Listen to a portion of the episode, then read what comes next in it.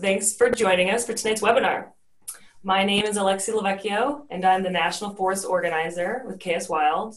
Also with me here from KS Wild is Brodia Minter, our Conservation Associate. She will be helping with today's webinar and also monitoring questions in the Q&A box. And we also have Joseph Vale with us here who will be today's moderator. And yeah, we're super excited to continue the Fire and Climate Summit webinar series with our second webinar on climate smart conservation. We're so grateful for you all being here with us tonight. And so just a brief and quick overview of tonight's program. We have three panelists and we will hold a Q&A session at the end of the presentations where we will answer as many questions as we have time for. And so with that, I'm going to turn it over to Joseph Vale, who is moderating tonight's presentation. Thank you, Alexi. My name is Joseph Vale, and I'm the Climate Program Director here at KS Wild.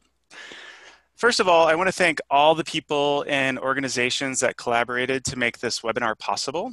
The Fire and Climate Summit was developed alongside the Loma Lomakatsi Restoration Project, SOCAN, the Jackson County Fuel Committee, Red Earth Descendants, Southern Oregon Land Conservancy, Vesper Meadow, Fairbanks Forest Management, and many partners with land management agencies. We all share uh, an interest in providing this forum to discuss these important topics. So, where I work at KS Wild, we have the great pleasure and deep responsibility of working to protect biodiversity in one of the most spectacular places on Earth the Klamath-Siskiyou ecoregion. Knowing that climate change is a grave threat to our mission and that we are entering an era where wildfire will become more prevalent, we began a dialogue with our partners to develop this forum and to discuss the intersection of climate change, wildfires, and our human and natural communities.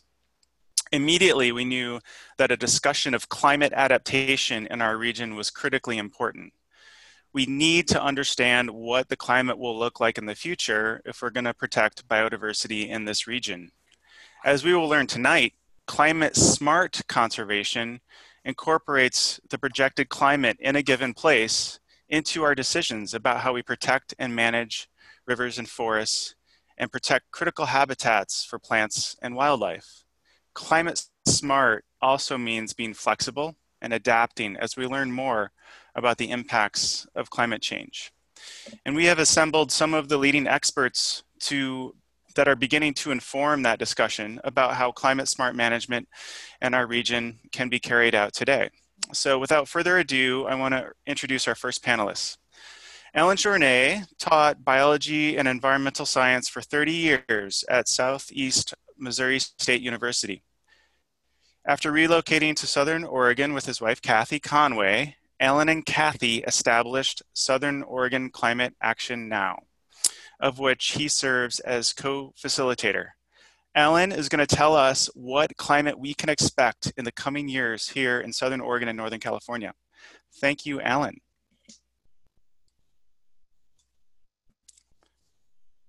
Thank you everybody for uh, tuning in to the, uh, to the broadcast. As you can see, my charge is to talk about climate history and projections for this region, Southern California. Towards the end, I'm going to talk a little about how that might be impacting uh, tree associations, and then I'll say a few words right at the end about how climate smart uh, deals with some of these issues. So let me start by looking at uh, what the condition was like 18, 20,000 years ago when we were at the depths of what's at the height of the last ice age. What you can see is the ice uh, sheet covered uh, much of North America down to the Missouri River in the heartland. And uh, as you can see over on the left, we here were not uh, inundated by ice. But the key point to be uh, demonstrated here is that as the ice came down the country, what that did was essentially squidge up or squidge down the uh, various biomes, natural systems in North America. So back in 18, 20,000 years ago, the biomes were squidged south. Then we come to a current condition, and what you can see clearly, the ice has receded substantially.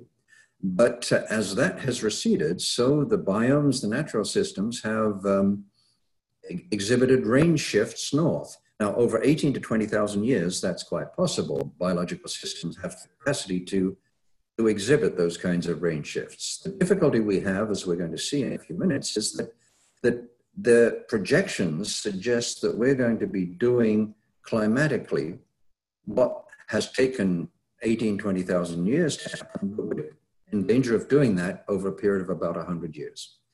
The other issue from a climatic point of view, which is very critical to understand the local system, is that we live in a, uh, an area which exhibits this rather unusual precipitation pattern. Uh, most people who live here know quite well that we live in a winter wet, summer dry climate. It's obviously also a winter cool, summer hot climate. The point is that that is called a Mediterranean climate. It is very different from anything else that happens in North America. We can see Louisiana, Colorado, and New York, for example. Nowhere else has this profound winter wet, summer dry condition.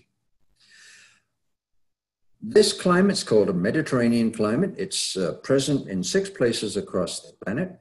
The European Mediterranean area, duh, is one of them. In Australia, there are two locations, one in southwestern Australia and the other in south to southeastern Australia. If we go to South Africa, it's uh, uh, the Mediterranean climate called the Fynbos is on the western side around Cape Town. In uh, South America, it's on the west coast, and of course, right here, it's on the west coast as well. Historically, what that has done is uh, impact our, our biological systems quite profoundly. Every summer during the late summer period, the soils and the vegetation dry out. The consequence of that is fire risk increases. In this particular part of the, the country, uh, our drier forests uh, are recorded to have experienced fire frequency as much as once every less than a decade. The consequence of all of that is that the surviving vegetation, and this is true for wherever you go on the planet in those six areas, the surviving vegetation is fire prone, fire adapted, and fire dependent. And that is critical because if we want to, if we were successful, for example, at suppressing or extinguishing every fire in this region, what we would be doing is imposing a climatic, um, uh, an environmental impact on us, which would basically destroy the forests. If we look at uh, historical patterns of fire as uh, revealed by the Oregon Department of Forestry, history from 1911 to 2017, over the uh, 16 million or so acres that have been, uh, that are under the uh, fire control of the Oregon Department of Forestry, what we see is a series of trends. The first trend, which is interesting, is that the 10 year trend in the number of fire initiations. It's shown some variability, but it really hasn't shown any profound pattern. On the other hand, if we look at the acres burned, this is now the orange bars and the sort of red line, what we can see is if we go back to the beginning of the last century, that the uh, area burned is, uh, is quite frequently huge. And that's even compared to the kind of uh, uh, pattern that we've seen in this area over the last few years. So the question to ask is what's going on? One of the uh, phenomena that's uh, worth looking at is what's called the Pacific Decadal Oscillation, which is a, a large uh, climatic um, pattern which occurs in the Pacific Ocean and it causes uh, areas such as where we live in Western North America a series of phases. So, if we go back to the beginning of the last century, we were in a cool phase, and that transitioned in the early 1920s into a warm phase.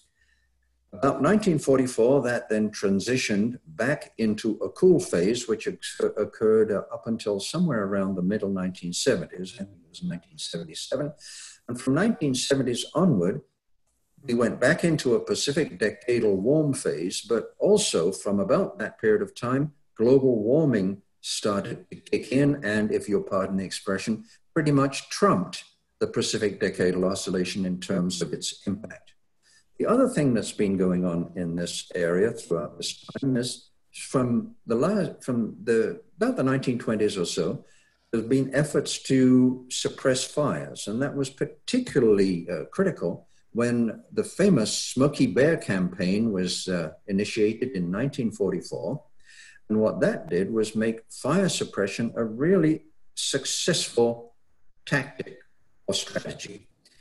And, and you can see that happened almost about the same time that the Pacific Decadal Oscillation switched from its warm phase to its cool phase. So it's very difficult to be absolutely certain which of these is the dominant factor influencing the area that's under the impact of uh, under control of the Department of Forestry, according to these data. Fortunately, Bill Kuhn, from whom you will hear uh, in a while, shared with me some data that he's compiled, which deal with the annual area burned in southwestern Oregon over the period 1910 to 2018 uh, in Oregon Department of Forestry, Bureau of Land Management, and U.S. Forest Service land. And a few patterns are really critical to note here. One is we can see a significant trend in terms of the area burned, the orange bars, largely impacted by recent patterns.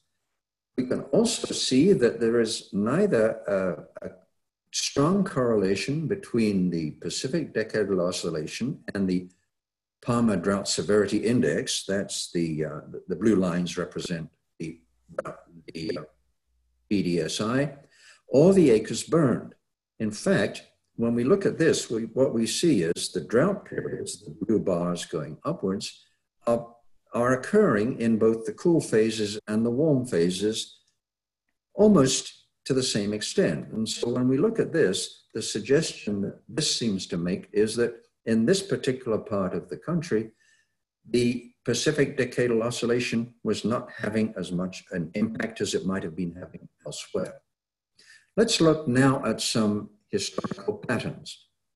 I'm going to start with where we live here, inland North Carolina, Northern California, and Southern Oregon. We'll look at the Siskiyou, Siskiyou County and Jackson County. These data come from NOAA. What we can see is in both locations a very consistent rising temperature at the rate of 0.2 degrees Fahrenheit per decade, with about a 48 to 49 degree average over the century, the last century. If we look now at uh, coastal Northern California, Southern Oregon, what we find is the temperature has been rising at the same rate, but the average temperature over the last century, uh, the, the 20th century, was 50 degrees Fahrenheit, a little higher than where we are here. If we go the other direction, let's go to Harney and Modoc counties, respectively, in, in southern Oregon and Northern California. What we find interestingly is the warming rate during that period was higher than here and at the coast, but the average temperature during the last century was actually a little cooler. Let's have a quick look now at Jackson uh, County, uh, the July and August trends. And what we can see is the warming over July and August has been occurring at pretty much the same rate. In fact, it's been going up at about 0.2 degrees Fahrenheit per decade. Um, of course, the average for the last century is warmer because this is during summer. What this is suggesting is we've been getting increased drying out and increased risk of fires spreading once initiated. Let's go to the future now and look at what the US Geological Survey projections suggest comparing to a 1981 to 2010 baseline. What we're looking at here are the annual mean maximum and minimum temperatures for Jackson County.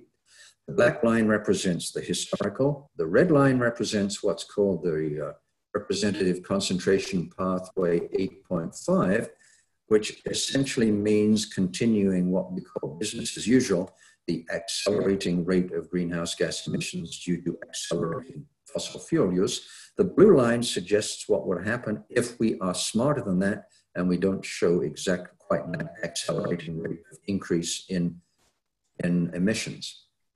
And what we can see is over this period of time, the temperature rise is some eight degrees Fahrenheit by the end of the century. If we look at Siskiyou County in Northern California, it's pretty much exactly the same trend. If we go to the coast, the warming rate is a bit lower, by the end of the century, only about 7 degrees Fahrenheit, according to the business as usual scenario, RCP 8.5 scenario.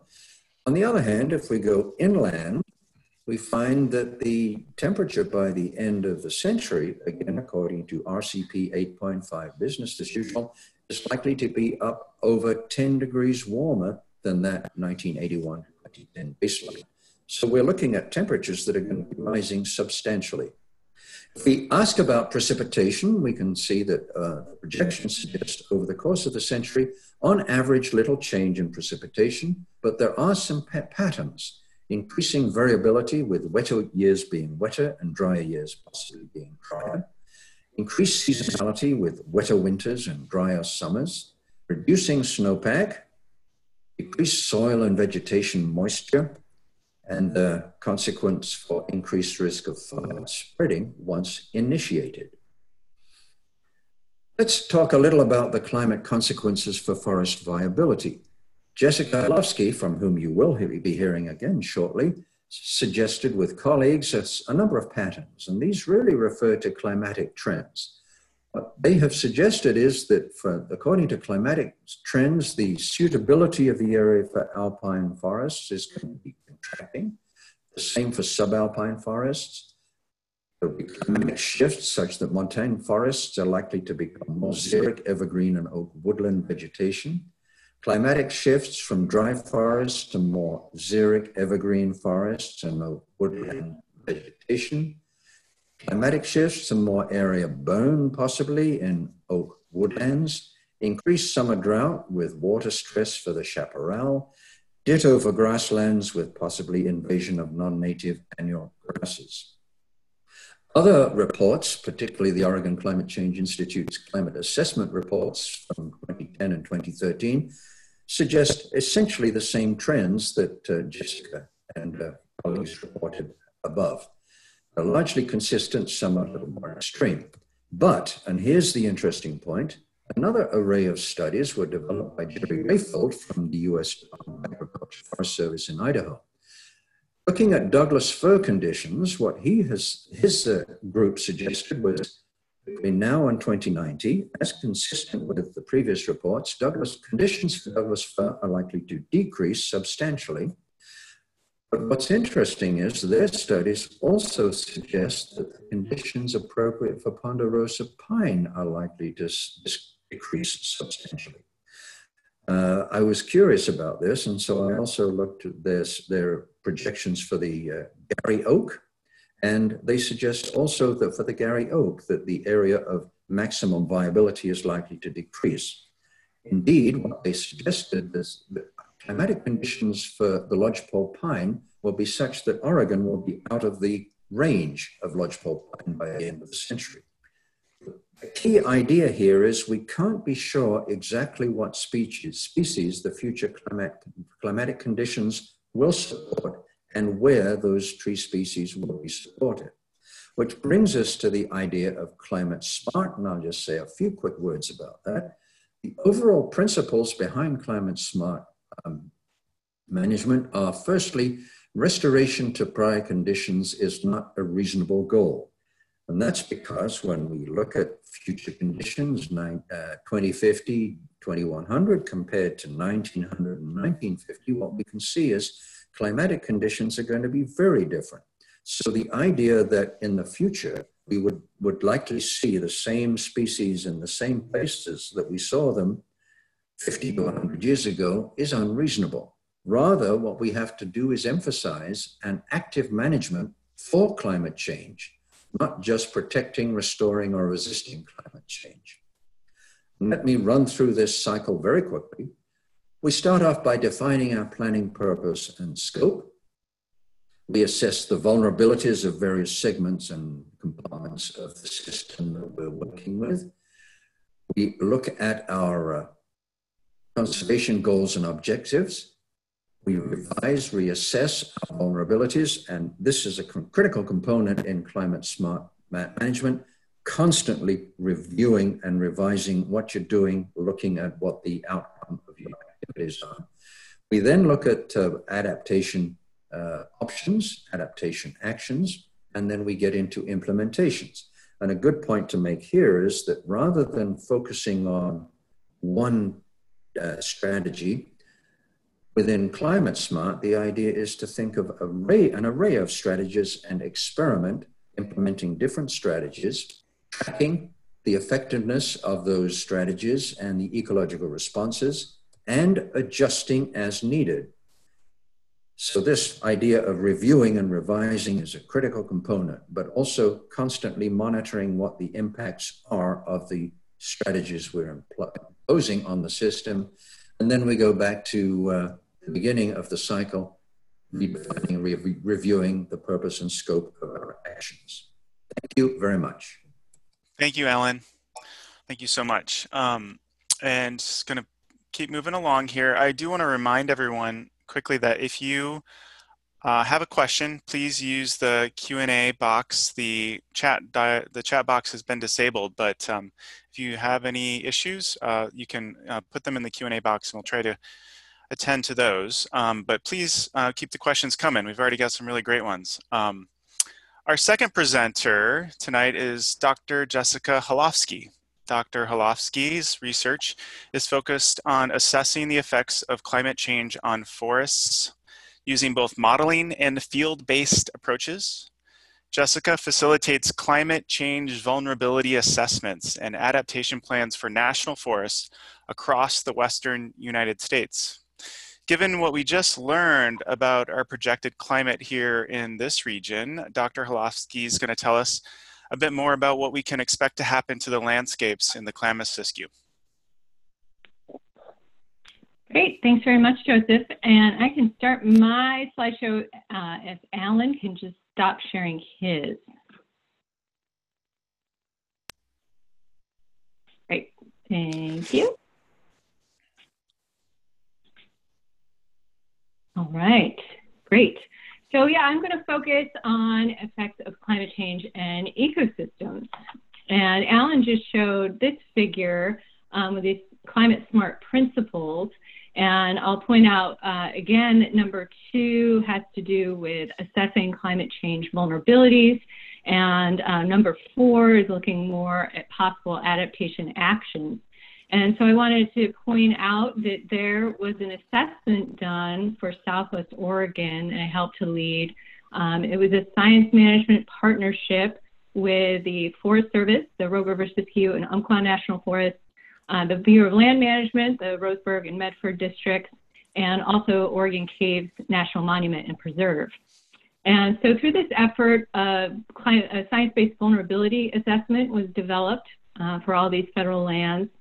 And it covered multiple resources, uh, including hydrology, fisheries, vegetation, wildlife, and then uh, ecosystem services.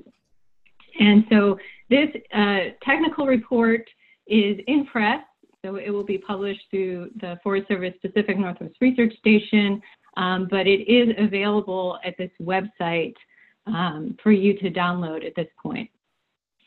So I'm going to give some highlights from this that are focused mostly on vegetation and fire. Um, but I did want to point out that there's this, this is a hundred hundreds of pages long. There's a lot of detail in there, um, and I'm not going to be able to cover it all tonight, unfortunately. All right, so to get an idea of how climate change is going to affect vegetation and fire, there are a number of different sources of information we can look at. And one of them is the paleoecological record. And so this, we're primarily talking about uh, lake sediments. So we can take cores, scientists take cores out of lakes and look at sediments over time and specifically look at pollen and charcoal and get an idea of what the vegetation composition and also fire regime was like in uh, surrounding the lake um, over, and these can go back tens of thousands of years. Um, we can look at tree ring records over you know, hundreds of years to get an idea of what fire regimes and tree growth have been like over time. Uh, another thing we can do is look at how things have changed recently with warming, especially over the last 20 or 30 years. We've seen quite a bit of warming and changes in vegetation and disturbances. And then to look at the future, we can uh, look at model projections. So I'm going to be giving examples of all these uh, different types of evidence. So starting with the paleoecological record. So this is a pollen and charcoal record. This was from um, Bolan Lake in the Siskiyous. And so this is a, a little bit complicated, but, but I want what I want you to get out of this figure is that individual plant species respond differently to changes in climate over time. So we don't have communities of plants moving around the landscape. And that the fire regime and species composition of our forests have been very tightly coupled with climate over time. And so we expect that to, to hold in the future. Um, so a couple of things that this shows is that, you know, there, there are periods, warmer and drier periods in the past in the Siskiyous. And overall, during that time, those, those warmer, drier periods, we had more fire and we had different species composition. We had species that were more tolerant of drought and fire. So that included uh, Douglas fir, more pines, oaks, and chaparral species.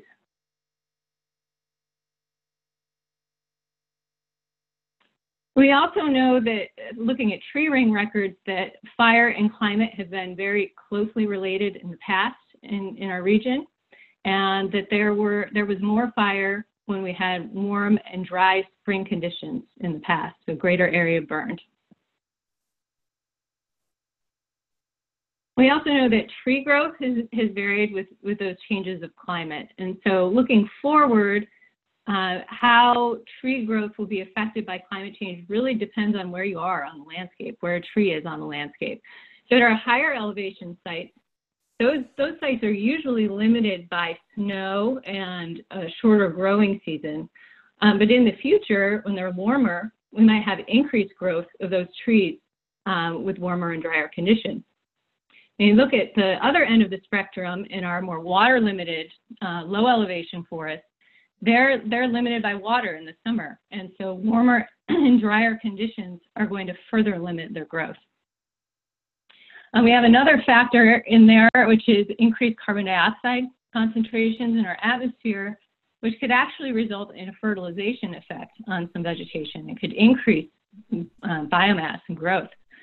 Um, but then there's also the drought factor, and the, the stress from drought could negate some of those increases from increased carbon dioxide uh, in the atmosphere. All right, moving on to some patterns we've seen with, with climate change over the, over the last 50 years or so. Um, this is a study uh, done by Harrison and others that looked at herbaceous communities in the Siskiyous. And they looked at some, a set of plots that were set up in 1950 by Robert Whittaker, who's a famous ecologist, and they looked at how those, those, those herbaceous communities have changed between 1950 and 2007. So they looked in a couple of different places, uh, some relatively high elevation forests that had never been logged before, the upper montane primary. Uh, they looked at lower elevation forests that hadn't been logged. And then they looked at lower montane forests that had been logged before. And what they saw was that there weren't as many changes in those upper montane forests that they saw shifts in the in the lower montane forest, whether or not they had logged before. And excuse me, they saw that those the species composition shifted towards species that had lower specific leaf area. So they had short, they had smaller, thicker leaves, and that's an adaptation that helps the species uh, basically tolerate drought. And they also saw a decrease in cover of more northern species. So they saw shifts in composition towards species that were more drought, they're more tolerant of warm and dry conditions. So the, the composition shifted towards more towards something that you would expect on our hotter and drier south-facing slopes.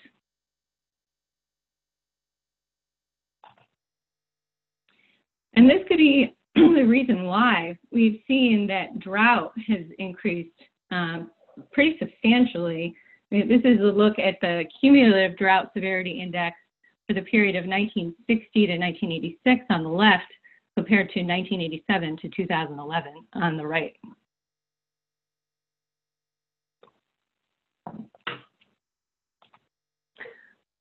So what have we seen with our, our increases in, in, drought and warmer and drier conditions over the past few years? And this is a satellite image from uh, the end of August in 2015. Excuse me. And you can see there was a lot of fire over our region at that time. And as our temperatures increase, we're expecting more water to evaporate from the landscape and from plant tissues. This is creating a larger area of low fuel moisture and can result in this regional synchronization of fires.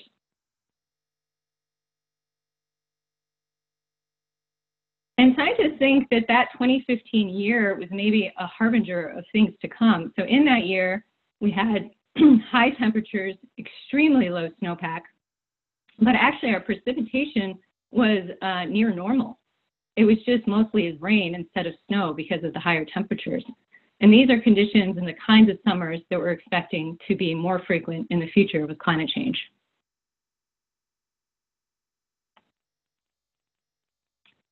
And with increased area burn, we're expecting more reburns or wildfires to collide. So you're all probably quite familiar with these burn footprints. Um, it includes the 1987 Silver Fire, there in the yellowish, which is 100,000 acres, 2002 Biscuit Fire, which is 500,000 acres, and then the 2017 Chetco Bar Fire. And so there's that region in the middle that has burned three times since 1987.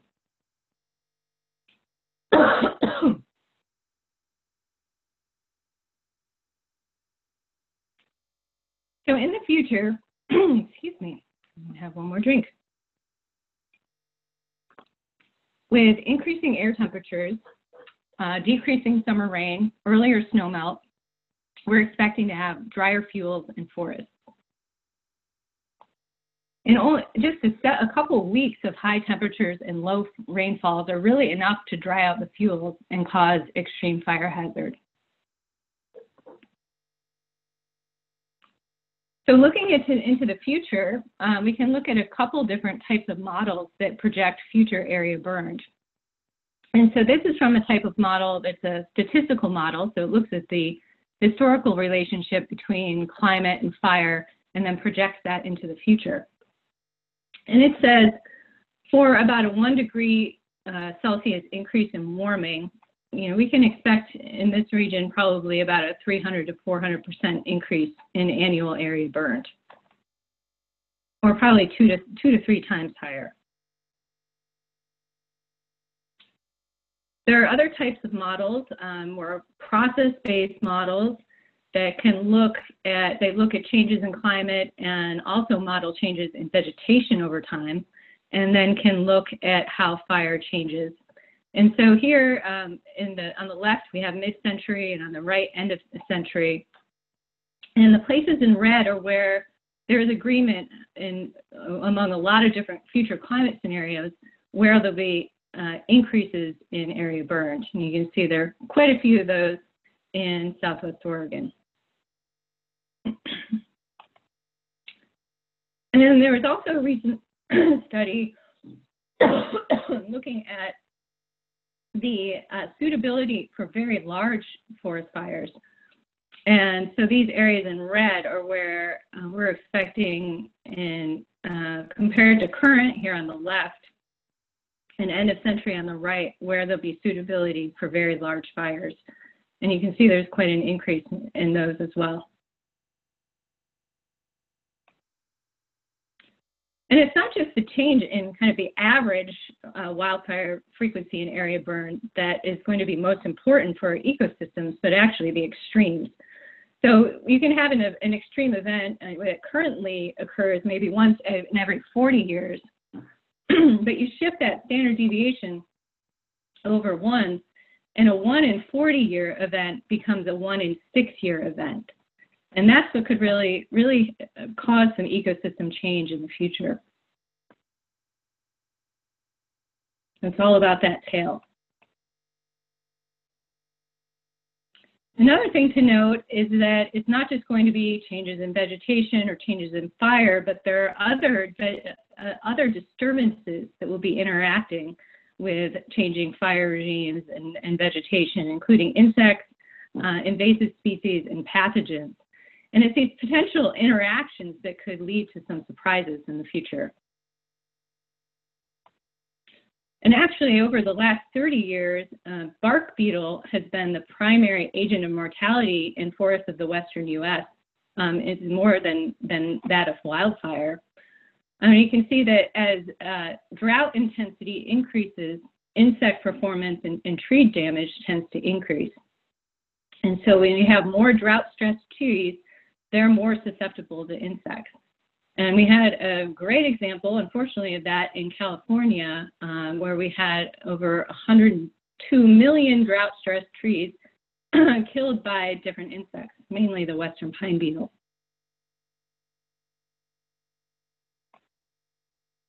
And there have been some insect issues in Southwest Oregon um, over the last few years. This is an image from 2016 showing uh, Douglas fir mortality from the flat-headed fir borer. And this is especially apparent in 2016 and it seems to be associated with drought impacts. So what does this all mean for forests in Southwest Oregon and beyond?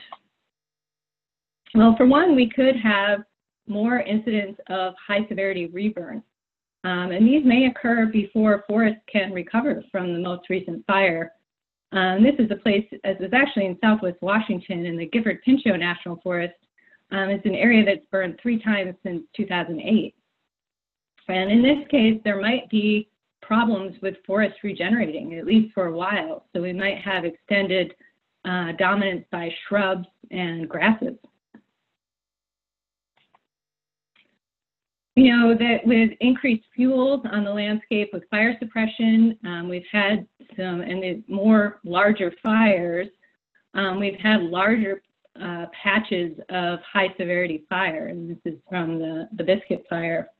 And this can happen with climate change too, where we have uh, where we have large amounts of fuels, uh, more area burned. We might get these larger patches of high severity fire, and there could be regeneration problems um, within those patches as well. And we know that seedlings are very sensitive to climate. They're not as tolerant of uh, extreme climate as mature trees are. So if we do get more area burned uh, and then we get a lot of drought and more extreme conditions right after those burns, uh, there could be uh, slower regeneration or uh, maybe some regeneration failures in certain um, locations that um, where there are extreme conditions and not many seed sources.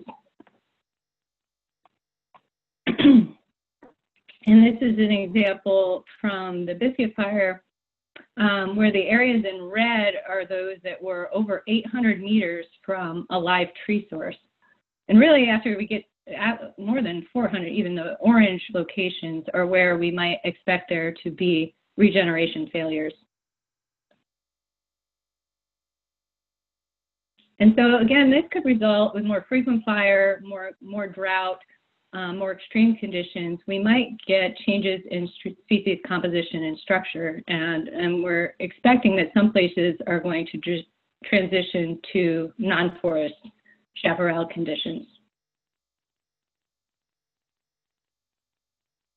And again, there may be some interactions uh, among these disturbances, including drought, uh, insect outbreaks, and fires that could, could cause more changes or uh, result in some surprises in certain locations. So a few summary take-home messages here. Um, the first is you can expect more fire in the future with climate change. Um, there's a potential for interaction among disturbances, and those are, are those disturbances are likely to drive the vegetation change more than just the slow comp- compositional changes we expect uh, from climate alone. We expect there to be vegetation shifts, uh, especially at the elevation extremes, including our highest elevations, which are likely to shift to uh, lower elevation species composition, and then at the lowest elevations, um, where we expect less forest, more, more shrubland and grassland. And then finally, there is a potential for resilience in this region. There's such high uh, diversity, topographic heterogeneity, and a lot of microclimates. And so there is a potential for species um, to be more buffered from climate changes and disturbance changes in certain locations. Thank you, Jessica. Thank you. Got a lot of great questions for you, and um, we'll circle back on some of that material. Um, again, want to remind folks that we have the Q&A box. If uh, anything, uh, if you have any needs, uh, please go to the Q&A box and ask a question, and um, Brodia will advance questions uh, to the panelists, um, and we'll do a Q&A at the end. So our final presenter, our third doctor, is um, Dr. Bill Kuhn. Uh, Bill is the area ecologist for the U.S. Forest Service Southwest Oregon area. Bill leads a small team of ecologists that support the Rogue River Siskiyou and Umpqua National Forests. His interests and expertise lie in the fields of vegetation and forest ecology, fire ecology, climate change adaptation, and restoration ecology. Bill is going to tell us how public land managers can begin using the data that match what we just saw um, to help prepare for these coming climate changes. Welcome, Bill. Welcome. Thank you, Joseph at KS Wild. Am I unmuted? Yep, you're good. Thank you. Well, thank you. And uh, thank you all for joining tonight. It's my pleasure to be talking to you tonight about climate adaptation and strategies, tools, and actions that the U.S. Forest Service is taking here in Southwest Oregon. So jumping into what is climate adaptation? What are we doing? So it's just some some common terms and some definitions we have. It depends on who you listen to, but one definition of climate adaptation is actions that help ecosystems accommodate change, introduced by Connie Millar and co-authors. Uh, second definition, introduced by Groves and co-authors, introduces people into that equation, so they have much more in-depth definition. Ecosystem-based activities that use a range of opportunities for sustainable management, conservation, and restoration of ecosystems to provide those services those ecosystem services such as wildlife, recreation, wood products, and clean water that enable people to adapt to the impacts of climate change. It aims to maintain and increase the resilience and reduce the vulnerability of ecosystems and people in the face of the adverse effects of climate change. So they introduce people in the equation. So not just ecosystems, but it's people actually also having to adapt. And a third definition, actions to maintain ecosystem integrity and processes and sustain biodiversity in the face of, of rapidly changing climate. So now that we have a definition of what that means, how do we adapt? What are some of the common strategies that we use, should be using to adapt to changing climate? Well, there's three general categories of, of strategies. One is resistance. We try to resist the change that's coming and we try to maintain the ecosystem and the processes in their current state. Um, that might be beneficial. You might want to take that if um, if there's a really important species, uh, like a high elevation species, like there's a northern spotted owl is not a high elevation, but it's a very important species. Uh, the pika here, high elevation species, and uh, white bark pine, also high elevation species that are likely to be lost in a warming climate. So if we want to resist, we want to concentrate our actions on these species to protect them and make them persist in a changing climate. But as you can think, that, that's only going to go so far. So resistance is more of a short-term strategy and probably will not have long-term success. So that leads us to resilience. Second strategy is to make our ecosystems more resilient by changing their structure, changing how they re react to um, changing conditions. So that would be things like doing forest thinning to try to mimic fires. We haven't, we know we have an overabundance of young, dense forests. Thinning them has lots of benefits um, to make more more resilient to changing fire and changing fire regimes.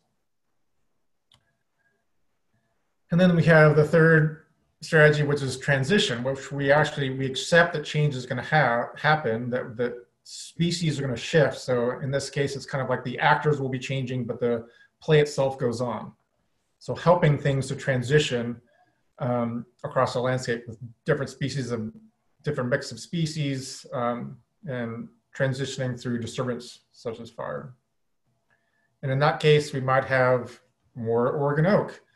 You know, we have some Oregon oak now, so it's likely to be likely to have more of it, and we can actually facilitate the expansion of Oregon oak woodlands in our public lands um, because they're going to be more tolerant to warmer climate and more fire. And we have some principles of climate adaptation. These are introduced by Peter Kareiva and co-authors, if you know the name Peter Kareiva, but these are more um, geared towards conservation on truly protected lands, um, but they really apply to all public lands. So some of the principles that they introduced are to protect key ecosystem features that, are, that form the underpinnings of a system, such as complex old growth forests and important corridors. Where we have an old growth forest, we don't have a whole lot of those left in Southwest Oregon, but we know where they are. We want to protect them because they are actually more resilient to changing climate and changing fire regimes. We want to also reduce those other stressors um, that can erode or degrade the resilience of species and systems such as invasive species, pollution, and changes in wildfire regimes. Here we have an example of Scotch broom that's not huge, hugely prevalent in, in Southwest Oregon, but it is a problem amongst others. We want to increase the representation of different genotype species and communities on protection. That is, we want to increase the, the heterogeneity. So we don't want a homogeneous forest. Increasing the heter heterogeneity is going to increase the likelihood that some of these species and these communities will survive. So we also manage, we want to increase and uh, favor those species that are going to do well in the future, those heat and drought tolerant species, such as ponderosa pine, as an example. And then in terms of conservation, uh, we want to increase the number of replicate units, what they call of each type of ecosystem or species. That just means we want redundancy. We want we don't want to just have a system or a population only in one location because if it gets wiped out by a high severity fire, we've lost it all. We want to have redundancy across the landscape. And luckily we have lots of that in Southwest Oregon, lots of variability. And we want to restore ecosystems that have been compromised or lost uh, that will happen potentially after fire. Uh, we know from lots of evidence that we've lost a lot of chaparral and grassland here in the picture in the background. So using fire as opportunity, we can, as Jessica said, kind of redirect the landscape to transition into these uh, vegetation types that are going to be more resilient to changing climate. We want to identify and use the areas that are refuges from climate change. I'll talk more about that later. And we potentially want to relocate organisms to appropriate habitats as those conditions change, using strategies such as assisted migration, potentially or using appropriate seed zones to bring in young plants that are adapted to the changing conditions. So what does it mean by? So usually the Forest Service is mostly using strategies of climate resilience. So what, what is that? So what does we mean by climate resilience? So traditionally, the definition of resilience means the capacity of a system to maintain the same general structure, composition, and feedback processes following disturbances or other shocks. And in social systems, it's the ability to bounce back after a disturbance. So it's ability to recover to its previous state. Well, if you think about that, is that really possible? So some smart people, these people published a great article in 2019 thinking, well, can we really have resilience to maintain social ecological systems in a static or historical state in conditions that are no longer sustainable as conditions are changing. It's right. It's a moving target. So they have a revised definition of what we really should be thinking about in terms of resilience. So they have several definitions. So basic resilience is defined as allowing or assisting natural forest successional pathways in post-fire recovery. So that's allowing things to change because they know they need to change. And the next two are human-based or adaptive resilience. So these are social systems adapting to new or dynamic conditions by changing fundamental characteristics of that system such as through changing your zoning or planning to accommodate these changes.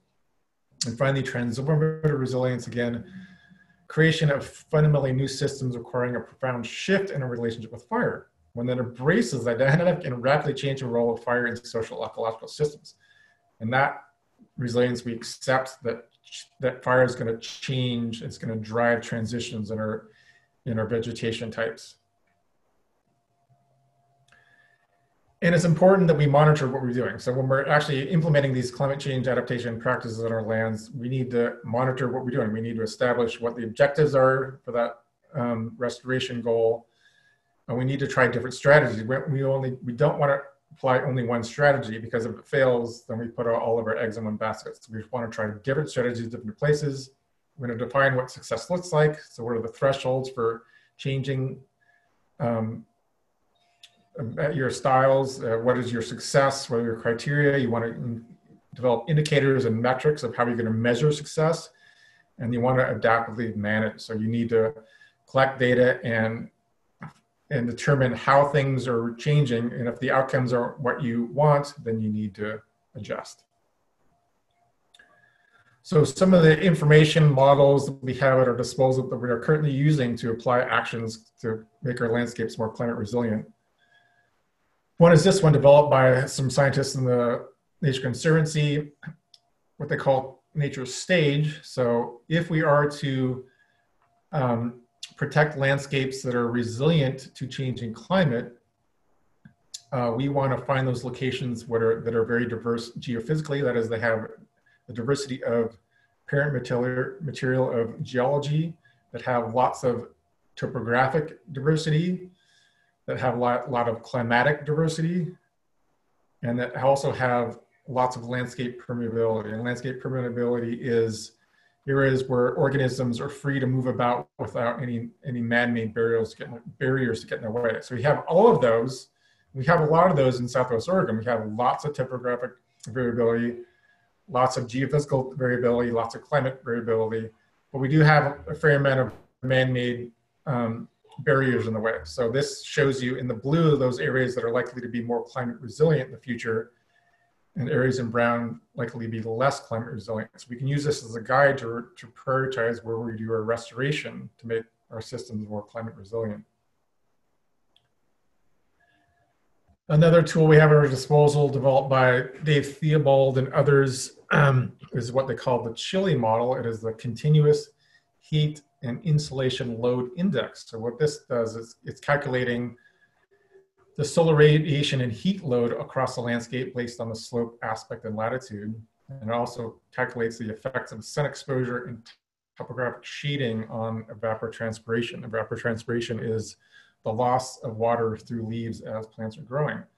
So in this image, it's, it's showing this in the darker red colors, those areas on the landscape that are anticipated to be the, the hotter and drier microsites.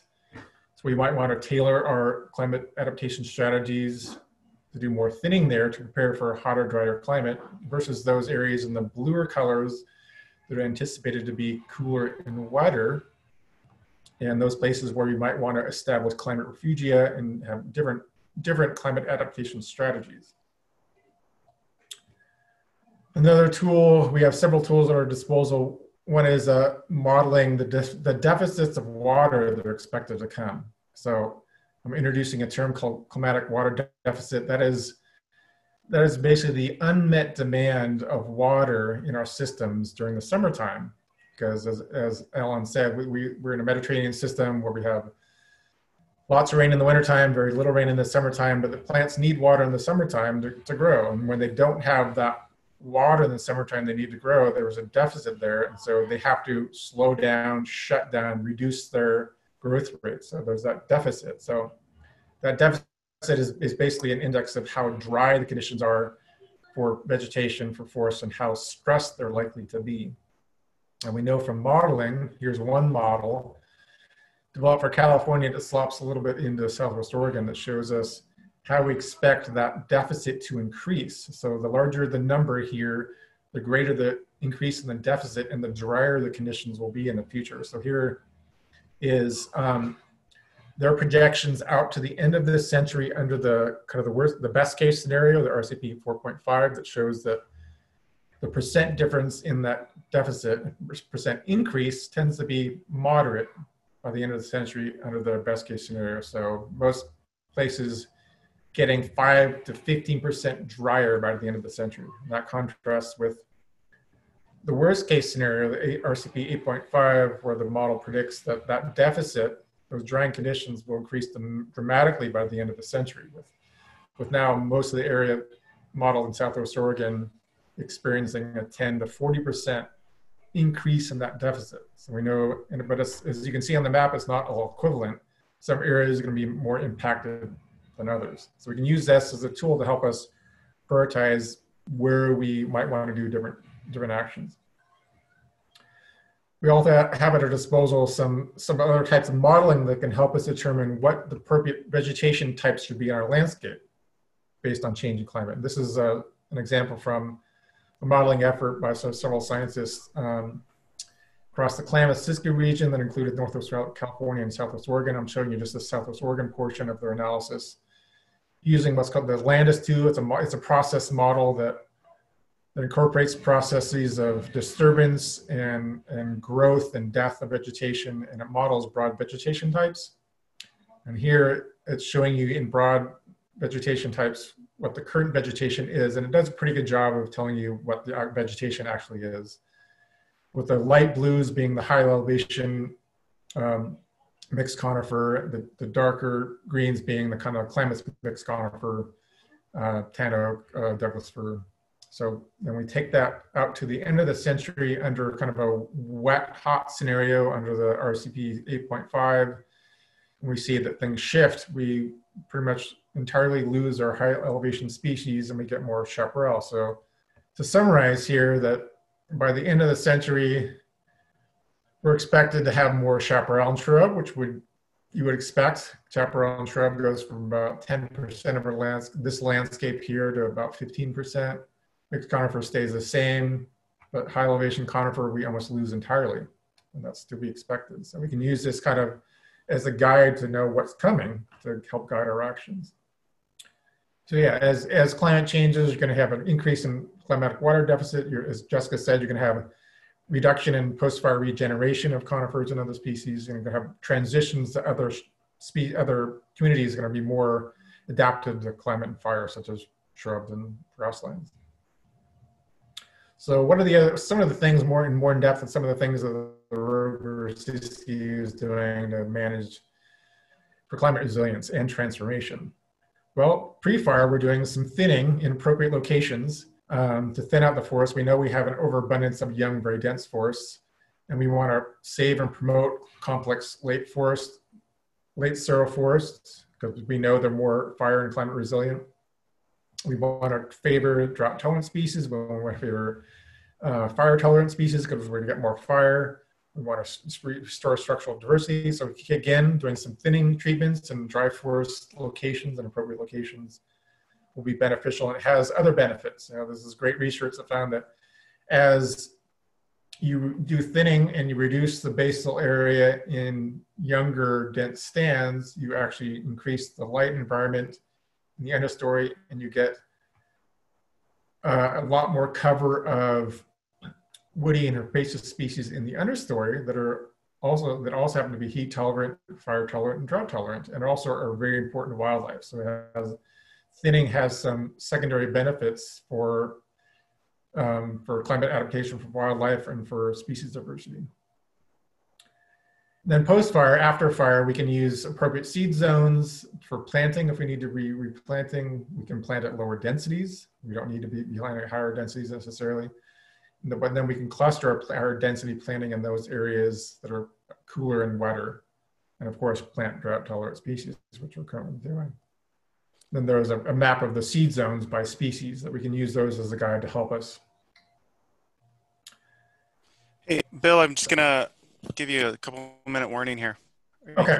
Yeah. I will. Yeah. So again, we have we have great research that tells us that um, reducing tree density has lots of benefits. So here it's we show that um, in during drought years, the number of trees killed increases as the density of trees increases. Again, so reducing density will have the benefit of, of increasing or decreasing mortality. More research that shows the same. When it comes to fire, you have just a couple more slides. Um, in those locations where we want to reduce, we, we have some high value resources and we want to protect those and we want to reduce the chances of high severity fire. We know what we need to do. We know that combination of thinning followed by prescribed fire has the best chances of lowering the overall severity of fires when they happen. So we have that. Other researchers have found the same, that in treated units here in uncolored will have a higher proportion of survivorship post-fire than untreated. So you know that thinning has multiple benefits to increase survivorship. But here's another example of what's not always that simple. Sometimes you have the opposite effect, so we just have to be careful. And finally, yeah, we want to identify and protect those for those climate refugia. So the refugia, climate refugia, there's areas on the landscape that will escape the adverse conditions. The areas that will remain relatively cool and wet, such as where cold air pools. Uh, interesting research from Yosemite that shows that, or sorry, from the Sierra Nevada that shows that wildlife, the Belding's ground squirrel, is present in those locations that are relatively cooler and wetter. It's found those climate refugia, and that's where it's persisting. And also, it turns out that the climate refugia are probably also coincident with fire refugia. It's interesting research from Kate Wilkin in Yosemite National Park that shows that those places that are climate refugia tend to burn at much lower severity than would be expected uh, versus other places. So, so they're also coincident.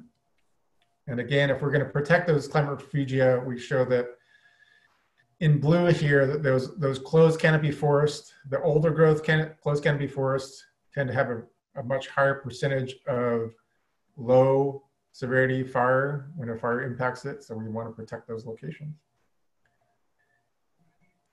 So finally, last slide, we want to reduce the other stressors, I said. When we do this, we're controlling invasive species. Here's an example of cheatgrass, which is not a huge problem here in Southwest Oregon, but as things shift to more grassland and chaparral, we could have more invasion of cheatgrass, and cheatgrass is known to adversely affect fire regimes in a bad way. So we want to prevent that.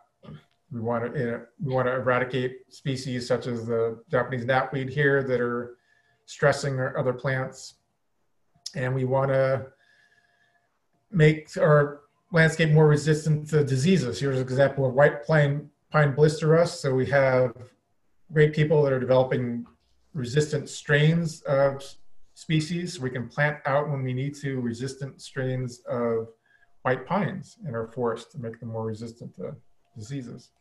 Great. That is this. Thank you. Thank you so much, Bill. And and all our panelists. Maybe you could all just put your screens back on and if you stop screen share, Bill, we can have a few questions for folks. Um, we've got a lot in the queue here and um, I'll try to spread the love um, and notice uh, if you're on mute or not as I ask you this question. So I'll start with you, Alan, back to the top. Um, so climate smart principles. Um, what are some examples of strategies applied to a given site or ecosystem that might anticipate the tree viability or the possible for a relic population existing of existing species. Can you can you speak to some examples of those climate smart principles at all? Sorry, could you could you repeat the question? The... So, what are some examples of the strategies applied to a given site? Um, do you have an example of, of climate smart practices at all, or or uh, even if it's perhaps theoretical? Well, I, th- I think um, that the key idea between in climate smart is to try and think of all the possibilities that might be applied to a particular location in terms of uh, helping it survive climate change uh, and maintain its uh, its function and structure. So uh, I, I, can imagine one of the strategies that might be applied the um, assisted migration of genotypes from areas that are drier uh, than, um, than we are currently, for example. Mm-hmm. Um, maybe different species. So what we have to be is not locked into the idea that uh, a, a, given composition of a forest, which was there in 1900, 1950, is what has to be there in 2050. It might be a different mix of species essentially performing the essential functions of that forest. Right. Thank you. Okay. Um, skipping around here. So I have one for you, Bill. Um, so you know, commercial thinning. I don't know. You know, there's a lot of questions about what is thinning in here, and so commercial thinning often results in a lot of flammable slash piles, compaction of soil, the introduction of roads.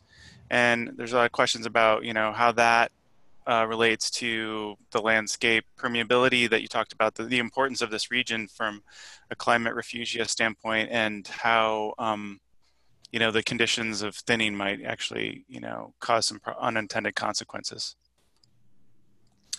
Yeah, so that's definitely a problem. When we do some commercial thinning or any kind of thinning, we try to minimize uh, disturbance as much as possible. You know, using using logging systems to try to minimize disturbance to the soils.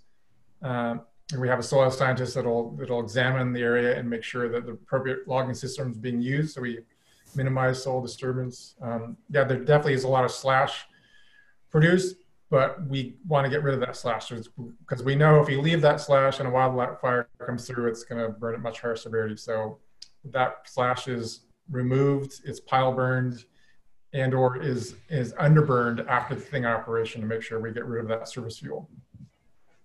Okay. Um, so yeah, we we do the best we can to minimize you know new road construction as well, and we know that roads can be corridors for invasive species, so we try to minimize that. A question for you, Jessica, um, and we were, we were talking about this before we actually went live on this. Um, someone wondered, you know, the Northwest Forest Plan that governs all these national forests in the Northwest is up for an, a revision, and we're wondering how climate smart science might be incorporated into that effort. Yeah, there was just a synthesis done through the Forest Service Pacific Northwest Research Station, um, and it was to inform the revision of the Northwest Forest Plan.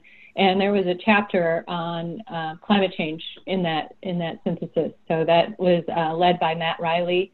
Uh, if you go to a site called TreeSearch, you can um, look that up and, and see the whole science synthesis that's available. So they are thinking about climate change, what it's going to do to fire and disturbance, and, and how that might affect um, revision in the Northwest Forest Plan. Great. And uh, you know, yeah, I think either for you, Bill or Jessica, it seems like you know, question a little bit more about this region, the Klamath Siskiyou, and why it, you know, it's been a climate refuge, refuge in the past, perhaps, and different climate events. Um, and you talked a little bit about this, but maybe just uh, anything more you want to say about why that is? You know, what what what is it that that lends this region to that um, kind of uh, you know the biodiversity and the, and the resilience to to climate change? Um, topo climate diversity. I think you talked about, Bill. Yeah, so you, maybe I'll, you can both you can both tackle that. Yeah, I'll, I'll, go first. Yeah, I mean, so a lot of people have written about this. Um, Whittaker being one, but several authors, you know, speculating or knowing why this area is so diverse and why in the past it's acted as climate refugia. Um, yeah, it has lots of topographic diversity, has little, lots of little microsites where, where species can hang out when conditions change and then they can expand when conditions go back to what they were. Um, the Klamath Siskiyou is kind of at the intersection of a lot of larger ecoregions, so you'll have a lot of mixing here. So as conditions change, some species move in, some species exit, but it's a nice kind of mixing area. Um, so the end result is, yeah, you, you have you know kind of a high diversity and an area where species can hang out when conditions aren't good. That's great. Maybe just a, a, few more minutes here. I know we're we're over time, but um, a lot of people are still here. So, um, and Jessica, I don't know if you want to tackle that. There was one about um, like habitat connectivity too, and if that's important, you know, in in the future climate. Or um, I don't know what you found in your vulnerability assessment. Yeah. Yeah, yeah. Um, for both yeah, plant and animal species. If, if species are going to be able to, um, they need to have that connectivity to be able to respond to changing climate so that they can shift their distributions. And where we have um, disconnects in that connectivity, then that could be a problem for some populations and, and species in the future. Great. Well, um, maybe just one more, you know, Alan, just to again spread the love. Um, is it, uh, I had one here. Is like, should we expect the Rogue Valley to become Sacramento? Is that the, the climate that we're headed for? Well, the, uh, the, the, some, some analyses have been done which have suggested what the climate in the Rogue Valley is likely to be like by 2050 and 2100. The 2050 summer climate here is likely to be similar to what it's like currently in Redding. And when we go to the end of the century, the expectation is more like um, Delano um, down uh, near Bakersfield. Okay. Not sure, if been I, a- not, not sure if I, I want to go there or want to live there. So we'll see. Um, all right, and then maybe just one last question. Uh, you know, we got a lot of stuff about the, the thinning and the roads and stuff like that, and you know how that can have impacts. Um, you know, especially roads that that that are vectors for noxious weeds, but also for um, for fire starts. You know, and uh, you know how that how that plays into you know what kinds of management we want to see here. I don't know, Bill, if you want to tackle that one. Um, Yeah, no you know, doubt that, that roads can be vectors of invasive species and they can be places where people inadvertently or deliberately start fires. But still, you know, in any given year within the forest, most of our starts are from lightning. Um, generally, our big fires are started from lightning. Um, so we, we, we have a system of roads that are maintained in part to assist with effective, safe, quick fire suppression because you know, forest has a has a policy of fire suppression, 100% fire suppression. So those those roads can act as fire breaks and assist in suppression of fire. So, but yeah, we realize that there we're potentially introducing non-native species, but we have teams of botanists out in the summer and after fires looking for those species, eradicating them, doing their best to keep them out of the forest. Great. Well, um, I think we're at quarter after, so we're probably going to call this one a wrap, unless anyone has anything else to say. Um, I'll hand it over to Lexi for a few final words. Um, you want to turn on your video, Alexi? And Alexi is not there, so I I don't know what happened to Alexi. I will I will then end this webinar. Thanks again for everyone and your questions, and thanks to our panelists. Um, in closing, a reminder that we'll send out a follow-up email that contains all the resources that were covered, including um, the PowerPoints in this discussion, and you can also watch um, this on a link. And we'll also send out a survey to get any feedback from y'all. So um, and you know you can find all this information on KS Wild's website, kswild.org, and on our website you also find out more in- information and registration for the final two webinars in the series. So join us next Wednesday, May 20th, for our third webinar called "The First Best Stewards: Aboriginal Fire in the Klamath Siskiyous." And um, with that, we'll give a big thanks to our panelists and everyone for joining us tonight. We hope you all enjoyed it, and please fill out your feedback form in your email. Take care.